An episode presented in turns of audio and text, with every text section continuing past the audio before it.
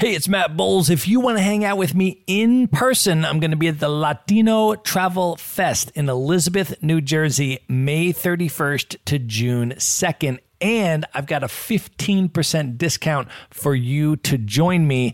Just go to themaverickshow.com slash Latino. That's L-A-T-I-N-O. There you're going to see your 15% discounted ticket. There are going to be multiple guests from the Maverick Show attending, so you'll be able to hang out with all of us in person. You do not need to be Latino in order to attend. Everyone is welcome. Again, get your discounted ticket at themaverickshow.com slash Latino. And as soon as you do, send me a DM on Instagram at Matt Bowles Maverick. Let me know that you're coming so that we can make plans to link up in person. And now, here's a clip of what's coming up on today's episode. Fear is something that is truly instilled. Kids are fearless and they only don't do things when people, whether it's their parent or not, it's like, oh no, stop. That's scary. Like, don't touch. It's hot. You know, other than that, they will do anything. And me being someone that is quite terrified of most things, I didn't want them to be scared of things just because I was. So as long as something is safe for them to do, if they're interested in it, we will always let them do it. But I just love seeing them truly live the lives that they want to live as well and to be able to make those decisions for themselves because besides just not instilling fear, I also believe that it gives them the confidence to know that they can make decisions for themselves.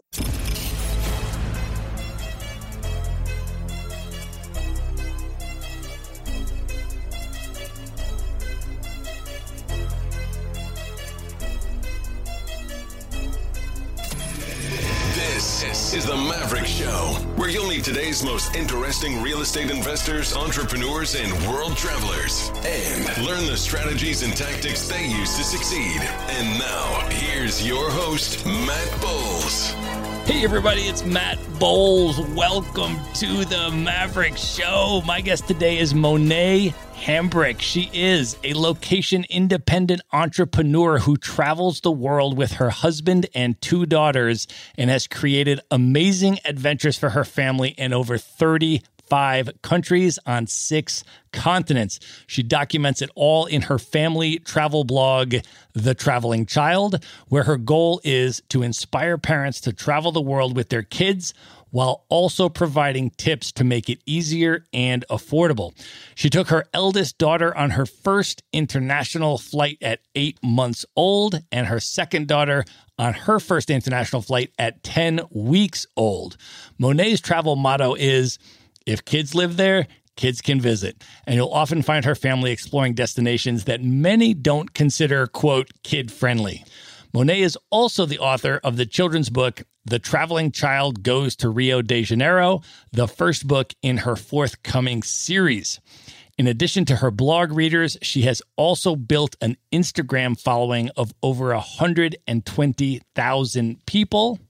And Monet is the co founder of the Black Travel Alliance, whose mission is to support content creators of color and hold travel brands accountable for their lack of diversity within the travel industry. Monet, welcome to the show. Thank you so much for having me. I am so excited that you are here. You are doing really, really awesome stuff. And I'm so excited to introduce you to the Maverick Show audience tonight. So let's just start off by setting the scene, though, and talk about where we are recording this from tonight. We're not in person, unfortunately, but I am in Asheville, North Carolina, on the east coast of the United States in the Blue Ridge Mountains. And where are you tonight?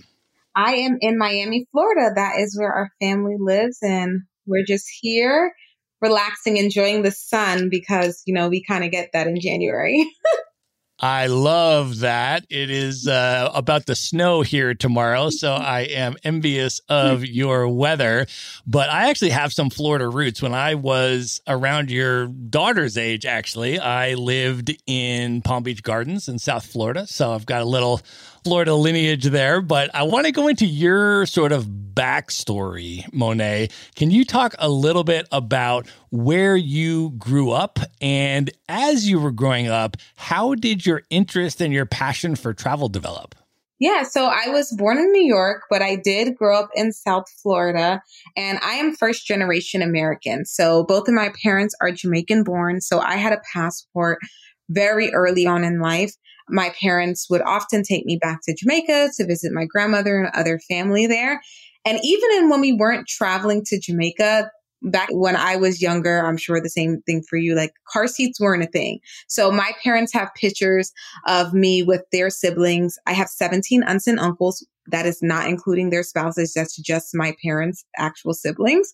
So they would take road trips from New York to like Boston and other states that were really close. And there's so many pictures of me sitting on someone's lap in the back seat.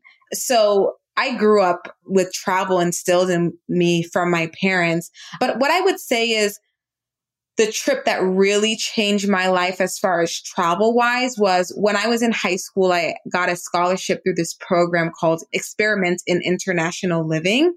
And I was able to go to Botswana for five weeks. I think I was like 15 or 16 years old just with a group of other students and chaperones. I stayed in a village, a village of Odi with a host family for two weeks. We went camping in the Okavango Delta. We did Habitat for Humanity. And that was for me like the thing that really, really made me fall in love um, with travel. And after that, I continued to do it. I studied abroad when I was in college and continued to travel. And when I was pregnant, everyone was like, you know, you're not going to be able to travel anymore. And I was like, I don't think you know who I am. That's amazing. So let's talk a little bit about that and how the story went from there, right? So you are pregnant and you have friends and colleagues saying those types of things to you. And then what was life like after you had your first child with respect to travel? After I had my first child, we got on a plane at six weeks when she was six weeks old. So, kind of right out the gate, um, we were living in New York at the time. My parents live here in South Florida as well. So, um, we came to visit them, and that was her first flight. And after that, we took her more and more places. And even when I was pregnant, I was traveling. I actually went to Morocco the day after I found out I was pregnant at five weeks pregnant. So it definitely did not stop me at all because it's really something that I'm passionate about. And I guess it's become a lifestyle for me. It's just something I truly enjoy and don't really feel like myself without doing it. So there was no way that kids were going to stop me. I was just going to bring them along for the journey and figure it out as, you know, as I went on with my husband. So that's awesome. Well, I want to get your tips on a number of different aspects of family travel, but let's start off with the kids at super young age, right? Less than one year old. When you're traveling with kids of that age, can you talk about where you went? Because I know you took both of your daughters on international flights before they turned one. So can you talk about where you went with them? And then how was that travel experience when you were traveling internationally with kids under the age of one? And what tips do you have for parents that are interested in doing that? Yeah, so under the age of one, they went to Jamaica, Colombia, Barbados. When my youngest was eight months old, I even took her to Australia. So quite a few miles before they turned one. The thing that I would recommend the most is if you're nursing or even if you're not on takeoff and landing, definitely nurse or give your child a bottle because that helps so much with the popping of the ears to prevent that on long haul flights, we would always request the bulkhead seat so we could get a bassinet because like for me when I went to Australia, my husband actually didn't come with me. So even with two parents on a, such a long flight, holding a baby the entire time is not conducive to anyone being pleasant. So you can get a bassinet where they can sleep in there and you can put them down and be hands free. And my biggest thing always is a carrier. Like I live by carriers. Personally, I always use an Ergo Baby, but that helped so much because they just nap when they're ready to take a nap and I'm still hands free and it makes just getting around and maneuvering cities with them very easy, especially if you're traveling to destinations where maybe like if you're going to Europe and there's cobblestone roads and you know, it's not as conducive to a stroller. Having the carrier at that age was golden. That's awesome. Well, I also want to ask you about the travel you've done recently. And maybe can you just start by basically introducing your family? I mean, I feel like I already know Jordan and Kennedy and James because I read your blog and I follow your family adventures. But for folks where this is their first time meeting you, can you just talk about the age of your daughters and sort of introduce your family members and what that family dynamic is like when you travel? Yeah. So my husband and I, we met in undergrad at the University of Florida. Go Gators. So we've been together for quite some time now. I think we're about to celebrate our eighth wedding anniversary. So my kids are four and six years old. Well, Kennedy will actually be five in like two weeks, but I'm holding on to her, the age that she is now. Um, and Kennedy is definitely the comedian in the family. She is always making people laugh and just full of energy. And Jordan is like, she could go on Jeopardy and win because all she loves to do is watch documentaries and learn random facts as she calls them. And she tells us random facts of the day every day. And my husband is just go with the flow. Definitely not the planner, but he's also not a complainer, which I appreciate. So he just lets me plan and just goes with the flow. And yeah, that's us. I mean, they're both super adventurous. Part of the things I said, you'll find us going to destinations most don't find kid friendly. For my daughter's Kennedy, her second birthday, we went to Costa Rica and she went ziplining and we took surf lessons. So yeah, they're super adventurous, way more than I am. That's amazing. Well, let's talk about that Costa Rica trip. It's a place that you and I have both been, and we both appreciate Costa Rica very much. But I would love to hear about how your kids experienced it and how the family trip went to Costa Rica. Yeah, so we went to Costa Rica, as I said, for Kennedy's second birthday. We did La Fortuna and Manuel Antonio. So absolutely loved the La Fortuna area. We hiked the volcano area and we got, you know, got a private tour. They were so good with the kids. The tour guide, he was just so into all the questions my older daughter was asking and just so helpful to us. We went to the hot springs while we were there. That was the first time, again, as a family, we had been ziplining. And that was so much fun just to see my kids experience that. I personally am terrified of heights. But my uh, Jordan, my older daughter, she was four at the time and she was going through the, all the lines by herself. There were just a few that she couldn't go by herself just because of her weight and they were very long. So they just didn't want her to get stuck. But seeing her be so brave, she also did the Tarzan swing in the middle where no adult on the tour was interested in doing it, but here she was doing it. Costa Rica is amazing. Like the food, we took a cooking class while we were there. The kids love to do that. So we always try to incorporate that in trips because it's both educational and extremely fun and engaging for them. And then we went to Manuel Antonio where we got to see more animals and like the monkeys and just being by the beach and doing surfing and seeing all the dolphins when we're doing boat tours. So, I mean, Costa Rica is amazing. I would love to go back. That is really awesome. I want to build on that and ask you about something that I heard you say that I thought was really profound. And it relates to sort of what you were talking about with Jordan ziplining and, and wanting to be adventurous was that you prioritize not instilling fear into your kids even if you are scared to do something. So I feel like there's a lot of parents, right, where if they're afraid of something, they're going to be very protective of their kids and make sure their kids don't do anything that they wouldn't do themselves. And I thought when you said this, it really struck me as quite profound as a parenting concept. And I'm wondering if you can talk a little bit more about that and how you implement that. Yeah. So, so many people have said to me, you let your child do that? That's crazy. And for me, it's just about fear is something that is truly instilled. Kids are fearless and they only don't do things when people, whether it's their parent or not, it's like, oh no, stop. That's scary. Like, don't touch. It's hot. You know, other than that, they will do anything. And me being someone that is quite terrified of most things, I didn't want them to be scared of things just because I was. So as long as something is safe for them to do, if they're interested in it, we will always let them do it and let them decide for themselves if it's something that they like or that they don't like. Because even with that, they've also gotten me to open up again. When we just went on a recent road trip, I went ziplining with them again, which I thought I wouldn't do. And it's because they're like, no, mom, like if we can do it, you can do it. It's so much fun. Let's go. And it makes us all have more fun. But I just love seeing them truly live the lives that they want to live as well and to be able to make those decisions for themselves because besides just not instilling fear, I also believe that it gives them the confidence to know that they can make decisions for themselves as well, regardless of the age that they are.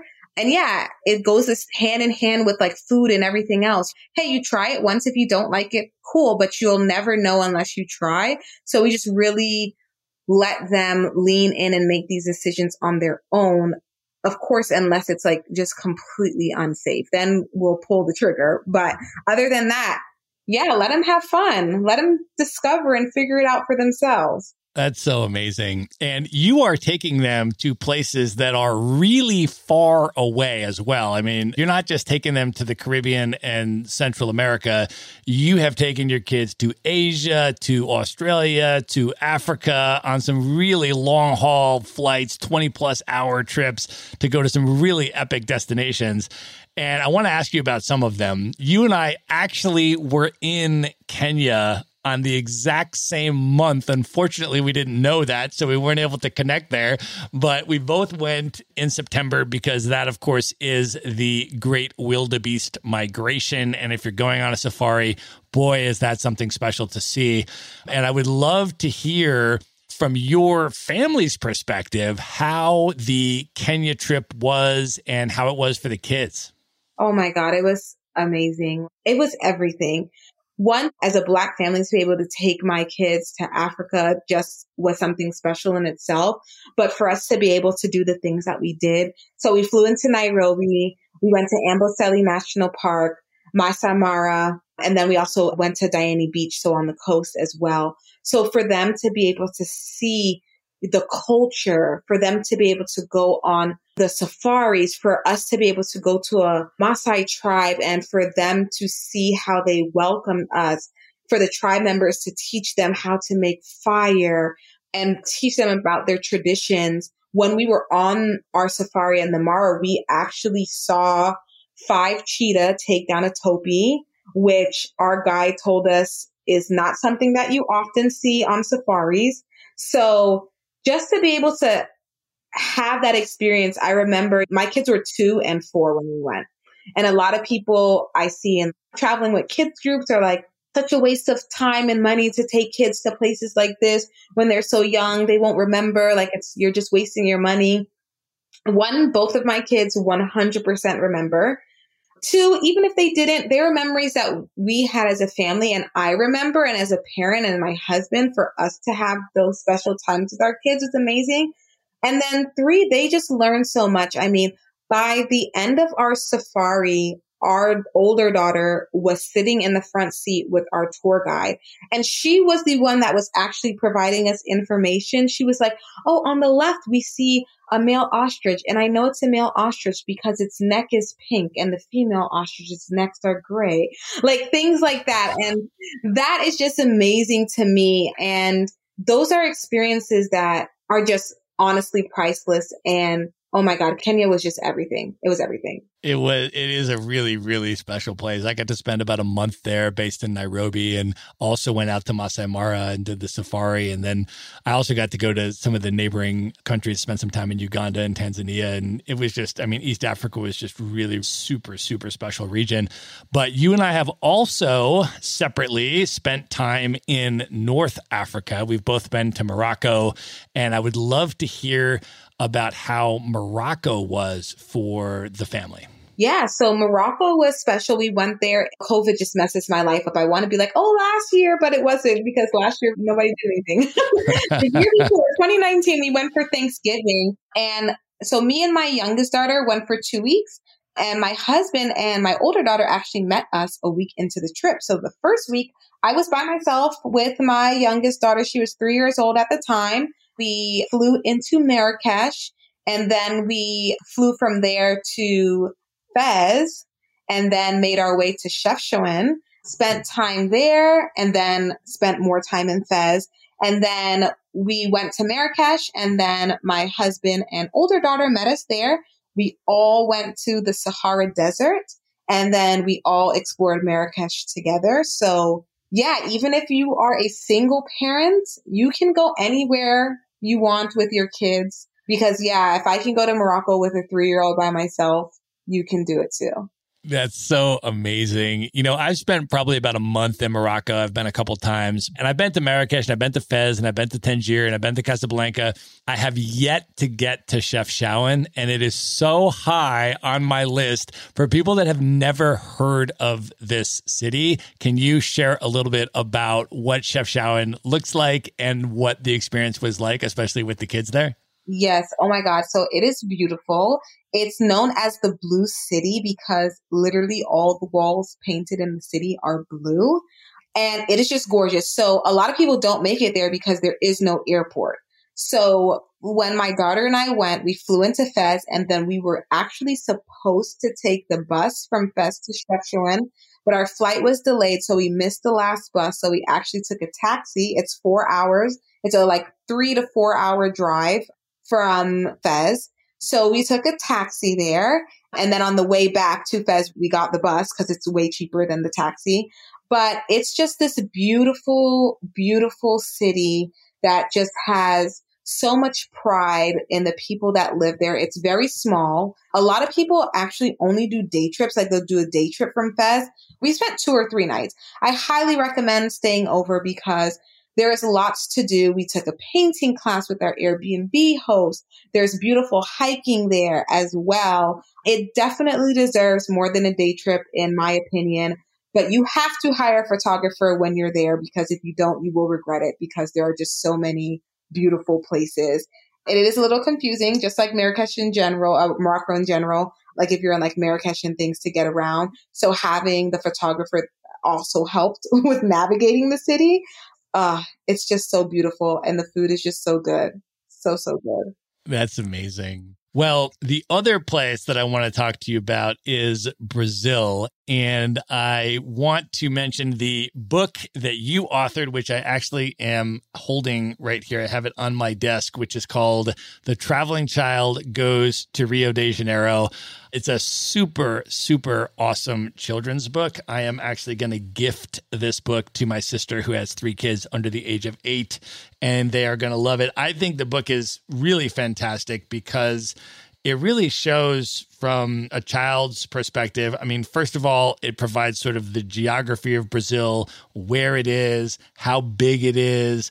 And then it shows, sort of from a kid's perspective, the excitement of traveling there on travel days and getting to watch kids' movies on the plane and all the things that they're learning about language while they're there and what they're seeing and what they're experiencing. And it just kind of goes through the entire experience from the perspective of kids. And so I think my sister's kids are really, really going to love this book. I think you did an awesome, awesome job on it. And I want to just sort of use that to maybe open this up for you to talk about the Brazil experience in general, which obviously the book is based upon, and how that was for your family. And then what inspired you to go the route of creating a children's book series? Yeah. So thank you so much. And what you touched on was like exactly what I wanted the book to feel like being like educational but fun and preparing kids who may not fly all the time for what the flight was like. So I really appreciate that. Brazil was amazing. Oh my gosh. The culture, the food, the music, just everything about it was amazing. As I mentioned before, we are really big on doing cultural things and finding unique ways to get our kids excited about the itinerary. So two things that they absolutely love to do is cooking and dancing. So on every trip that we go on, if possible, we book a cooking class and we book a dance class so we can learn the traditional dance, which in Brazil is samba. So we learned that. And when we did our cooking class, we learned how to make their traditional dish, moqueca fish. So being able to do that coupled with going to Christ the Redeemer, of course, you can't go to Rio and not go there and doing historical tours. We were able to do a tour through a local through Airbnb experiences on the black history in Brazil. And for those that are unaware, Brazil actually had the most enslaved people be come from Africa to their country. So it was just amazing. I mean, there's just so many layers. And then we did, I don't know if you did this when you went, but we did the uh, Pedra do Telegrafo hike with like the infamous cliff hanging optical illusion photo. It's really fun to post that picture and see people's reactions because some people don't know exactly what it is. It basically looks like you're hanging off of a cliff, like you're willing to die for Instagram. But all you do is put your feet down and you're touching the ground. You just hold the camera at a certain angle and it makes it a quite interesting photo.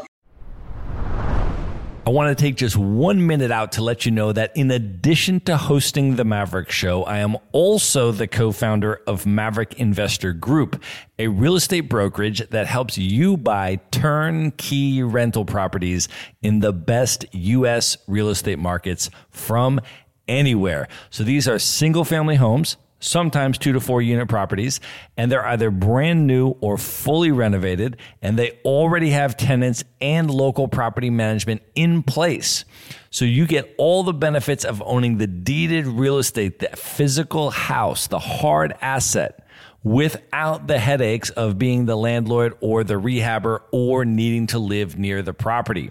So I want to offer you a free consultation if that sounds interesting to you. To learn more about it, you can just go to themaverickshow.com slash consult. And now back to the episode.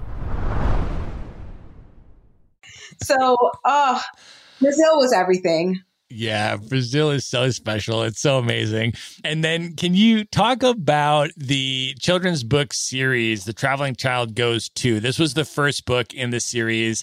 And what is to come, how you're going to build out the series, and really what your goal is with the children's book series? Yeah, so my goal is really just to provide one diversity within the travel space. That's something that I am huge on. If you type in family travel in Google images, you're not going to see families that look like mine.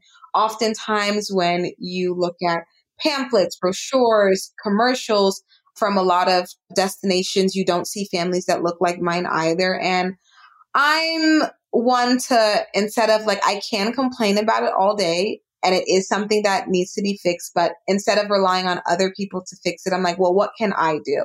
So I decided to take our beautiful images and stories and experiences off the internet and into the hands of children. So brown and black children can see themselves in a book about travel with other brown and black children that are exploring all over the world. So they know that the possibilities are endless, that they can go anywhere that they choose, but also for non-black and brown families to diversify the books that they have in their houses as well, because they, it's as important for non-black and brown families to have books with black and brown characters as well.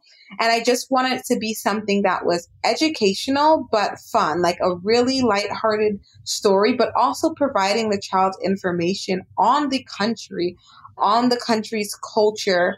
And then it also has, you know, like the links to my website. So you can see the itinerary that we took for the trip. So if you decide to go there, you already have an itinerary that you can just pull pieces from so the next book will be The Traveling Child Goes to Kenya. And then after that will probably be Jamaica but yeah, I just plan to write as many as people will buy. So as long as one person buys each one, I'll keep writing them. That's so amazing. Well, I wanted to also mention, of course, that you are one of the co founders of the Black Travel Alliance, which is amazing. I've interviewed a number of your other co founders on this podcast already. But for folks where this is their very first time hearing about the Black Travel Alliance, can you talk about that and what you're up to with that? Yeah, so the Black Travel Alliance, we founded it last year at the height of the Black travel movement. I mean, it's something that I think all of us individually, it's been something that's been on our mind. As I just mentioned, even the reason why I wrote my book, which was long before I co-founded the Black Travel Alliance. Instead of again, like complaining about things, what are things that we can do to uplift Black content creators in the travel space? So one, it is holding travel brands accountable for their lack of diversity or for maybe things that they say that are not the correct way to say things, but really to uplift Black travel content creators, providing them with a space that they can find opportunities within the travel industry, whether those are writing gigs or press trips, providing education educational webinars for them to attend. So I'm actually on the training and events committee and we hold monthly or bi-monthly webinars providing tips for Black travel content creators on how to build their brand, how to work with brands, how to use email marketing to your advantage. And then our goal is to also provide scholarships. A lot of times the gap, as you see in like travel conferences like TravelCon or TBEX, is that really like 99% of the attendees are white and cost does sometimes have to do with that. So providing scholarships to attend these travel conferences so they can also have the same opportunities as other people in the industry. So yeah, we just had in December a wavelength program, which was for brands to network specifically with black content creators and you can have individual meetings with the brands to see how you could work together in the future. So really just providing avenues so there can be no more excuse of, oh, I didn't know where to find Black travel content creators. They don't exist. There's none that are doing solo travel. There's none that are doing family travel. There's none that have been here. There's none that are doing luxury travel. No, enough with the excuses. Here it is. We have it all for you in one place. That's so awesome. And I also want to ask for your travel tips for Black folks that may be at the earlier part of their travel journey and for Black families in particular. Yeah, so I would say, honestly, just go. Yes, there are racist people in other countries, but I mean, there are racist people in the United States. So don't let that prohibit you from exploring the world. There are some places that you might have to be a little bit more careful or understanding that in certain places like Asia, for instance, I studied abroad in China. I've been to quite a few Asian countries. They don't necessarily see black people that often and a lot of times follow you around to take pictures of you without asking, jump into your photo and put their arms around you without asking.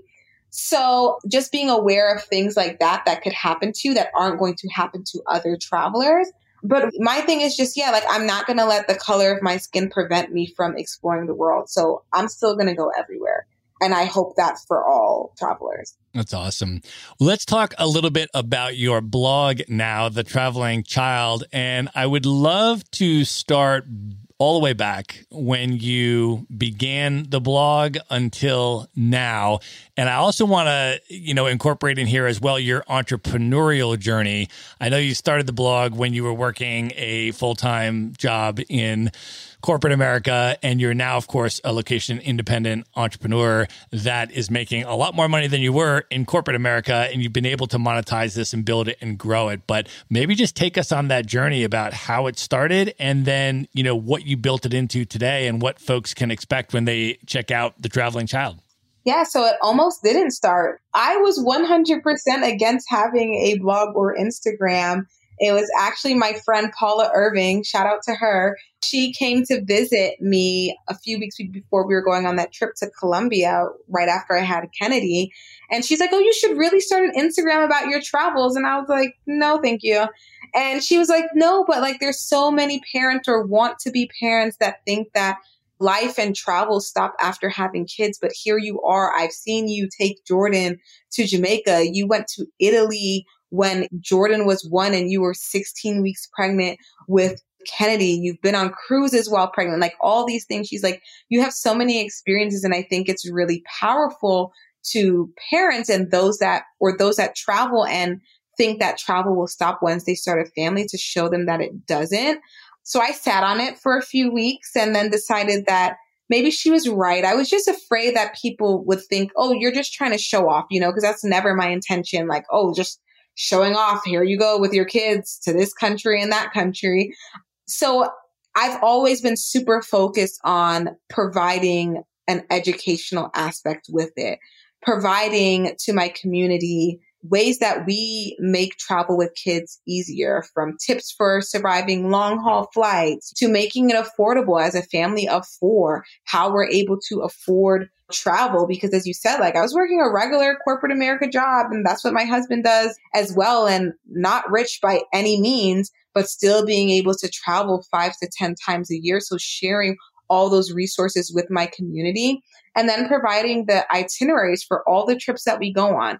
I am a planner, but I know that everyone isn't. So after all our trips, I load up our itineraries on our website to make it easier for other people. And even if you're not parents, because again, we do things that you can 100% do without kids and still have just as much fun. So if you want help planning a trip, it's on my website for free. You can have the itinerary, take whatever parts of it you want. But yeah, so I started in 2016 and then in October 2018, I left my full time job and moved down to a part time job. And then in April or May of 2019, I quit that completely and have been on this whirlwind ride of entrepreneurship full time, which has been both scary and exciting and at the same time, oftentimes. That's amazing. Can you talk about some business tactics here for a bit, particularly for content creators, people that aspire to build a blog, build an audience, build an Instagram following, and then be able to monetize that in a meaningful way and eventually get it to the point where they can exceed the income that they were making at their job? Can you talk about some of the tactics, techniques, maybe some of the biggest leverage points and any tips that you have for folks that want to do that? Yeah, well, first, having a strong community is key, especially when you're talking about monetization, because whether you're monetizing through brand partnerships or you're monetizing through selling your own products, you have to have a strong community because if you don't, brands aren't going to want to give you money to post sponsored content and if you're having your own product, your community is not going to trust you enough to shell out their money to provide that to you. So building a strong community. I've been in Clubhouse recently that I know a lot of people have.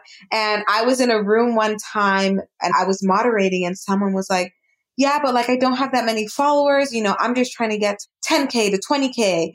And my biggest advice would be focus on who is in your community now because if you can't build a strong relationship with people when you have 50 or 100 or 1,000 members in your community, how are you going to build a connection with your audience when you have 50,000 or 100,000? So for me, it's always been about truly being a safe space where I can talk about horrible instances that have happened when we traveled, as well as the amazing things that has happened always responding to comments, responding to DMs, and providing valuable content.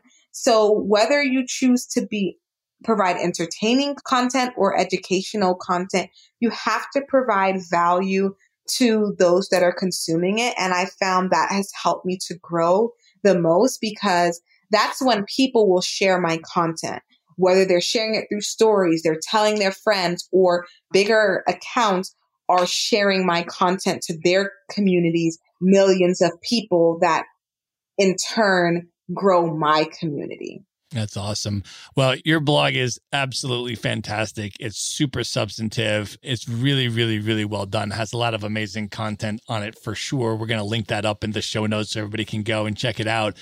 And you mentioned when you were talking about it, one of the things that you provide there, of course, which I have checked out, is your tips on how to do this affordably. Mm-hmm. And I'm wondering if you can at least share a couple of those now, because I feel like that is the paralyzing part for a lot of folks that don't travel internationally. They might aspire to, but they don't feel that they're in a financial position to do that. And they just are overwhelmed by that objection, right? So you have found some incredible ways to do this a lot less expensively than many people think is possible. So, can you talk about some of the techniques that you use to do this in an affordable way? Yes, of course. So, for us, the main thing is following the deal. Too oftentimes, you know, people, if you have a specific destination and specific dates that you're going someplace, most times going to be expensive to go there.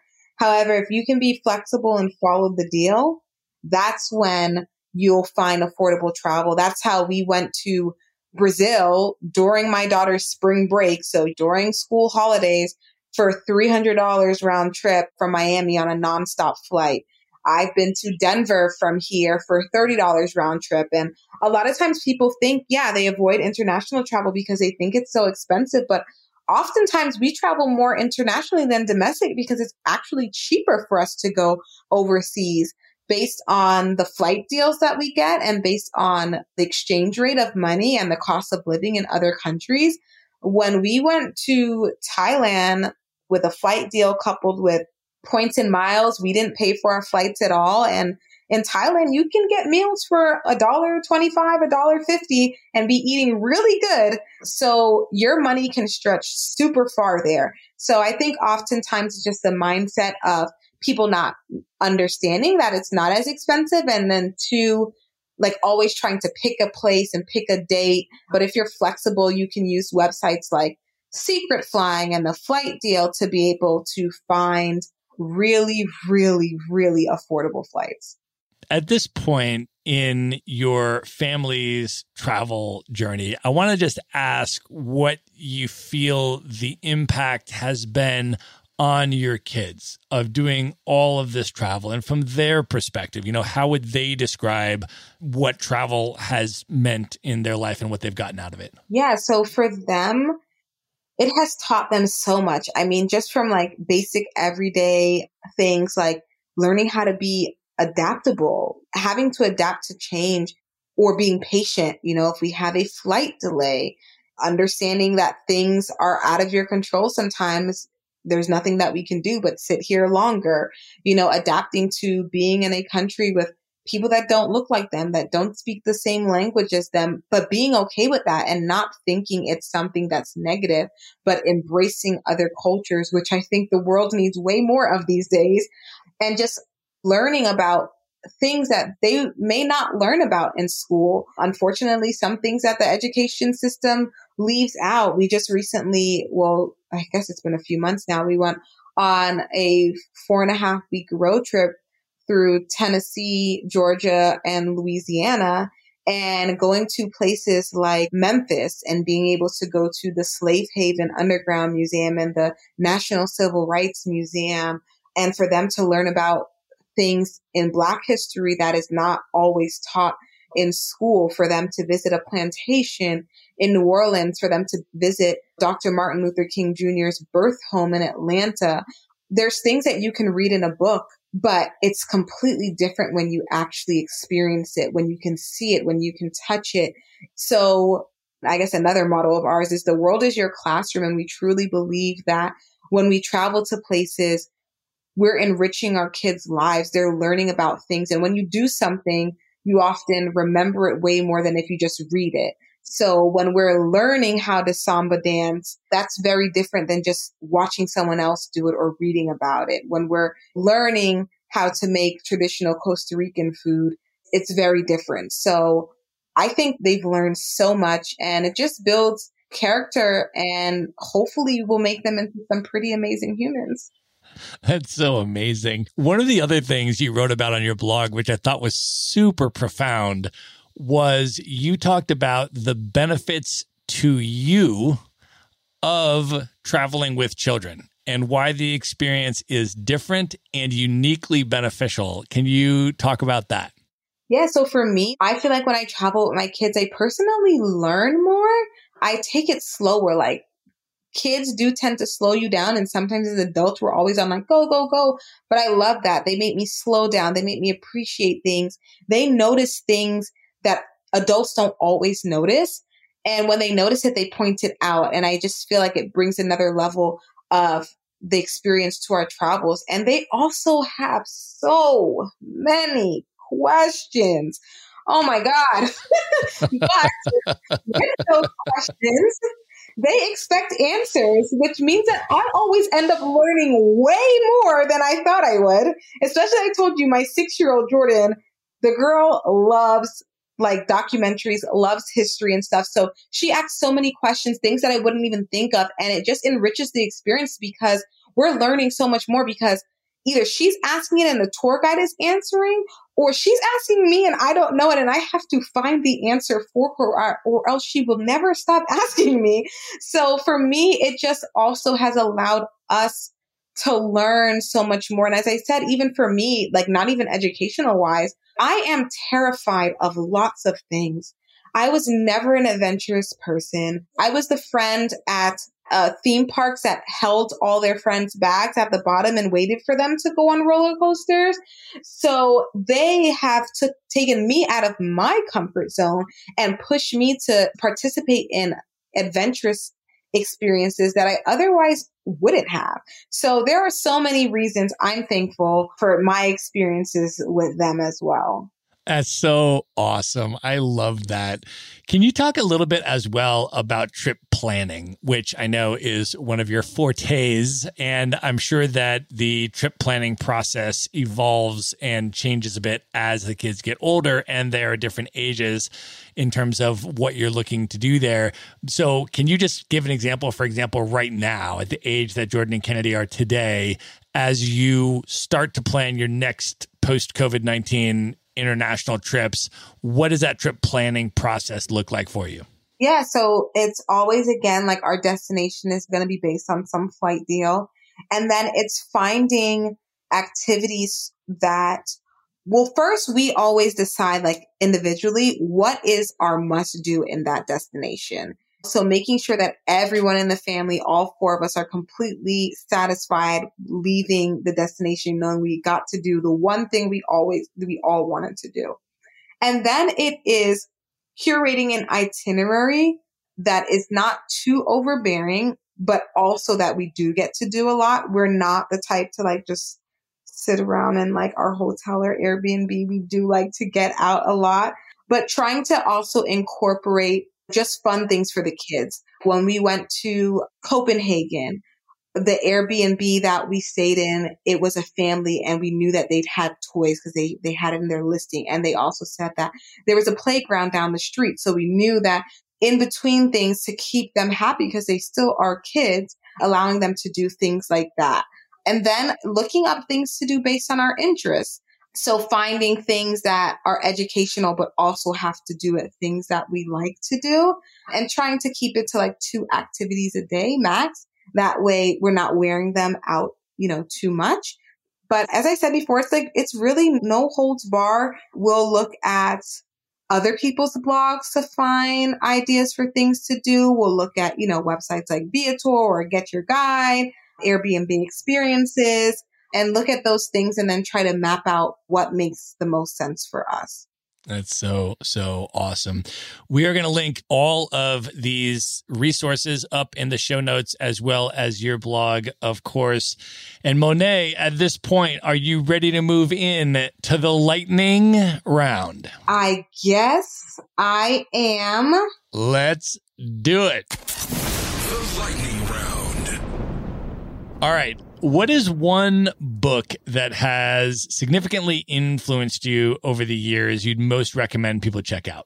Ooh, Rich Dad, Poor Dad, even though I'm not a dad.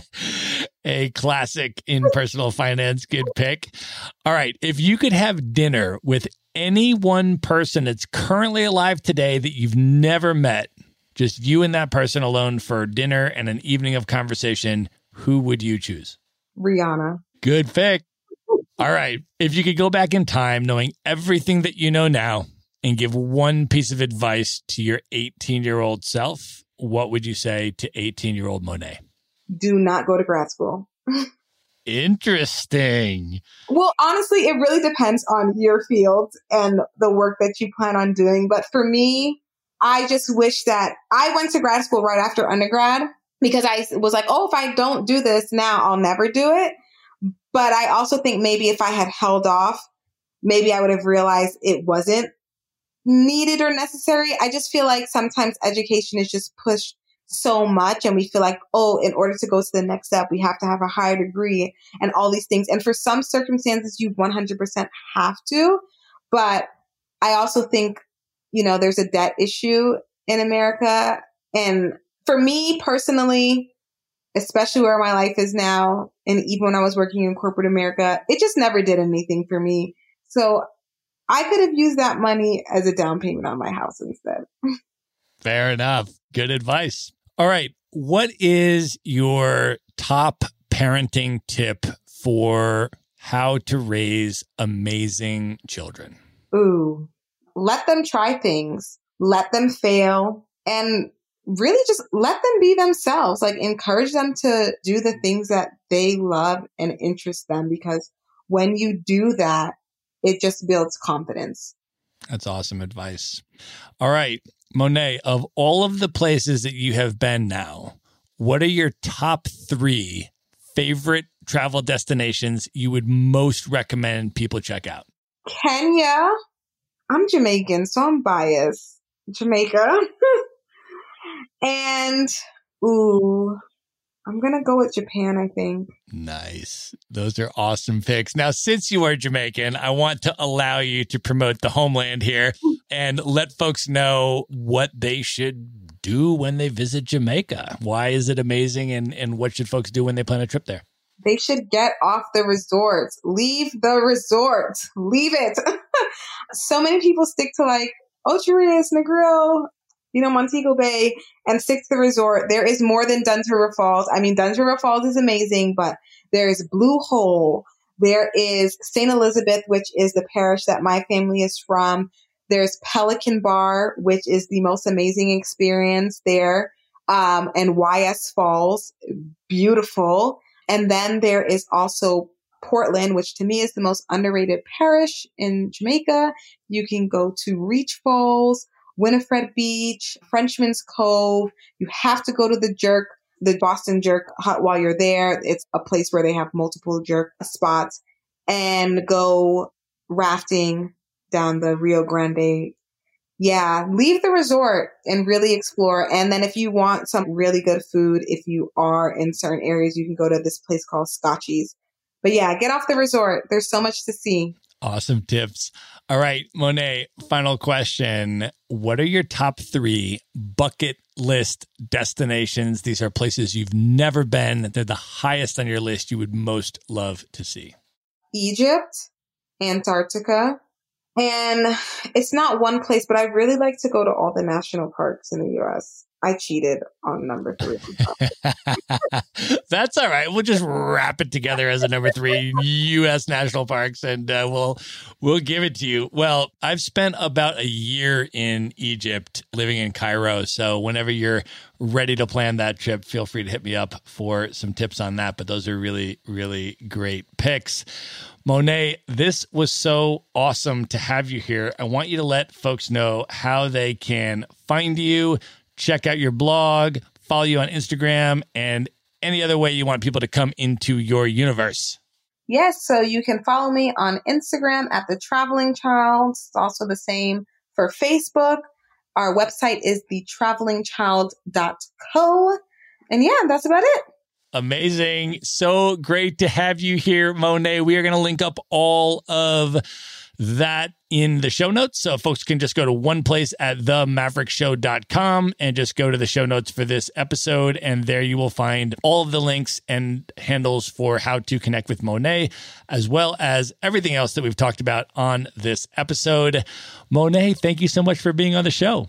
Awesome. Thank you so, so, so much for having me. All right. Good night, everybody. Sure to visit the show notes page at themaverickshow.com for direct links to all the books, people, and resources mentioned in this episode. You'll find all that and much more at themaverickshow.com.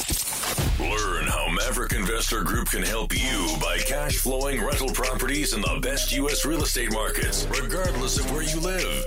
Schedule a free phone consult today at themaverickshow.com slash consult. Now you can buy rental properties with tenants and local property management in place, so you don't have to be a landlord or a rehabber. To get your questions answered and discuss how Maverick Investor Group can help you meet your real estate investing goals, schedule your free phone consult today at themaverickshow.com forward slash consult. If you like podcasts, you will love audiobooks, and you can get your first one for free at themaverickshow.com slash audiobook. Whether you want the latest best-selling novels or books on investing, business, or travel, try your first audiobook for free at themaverickshow.com forward slash audiobook.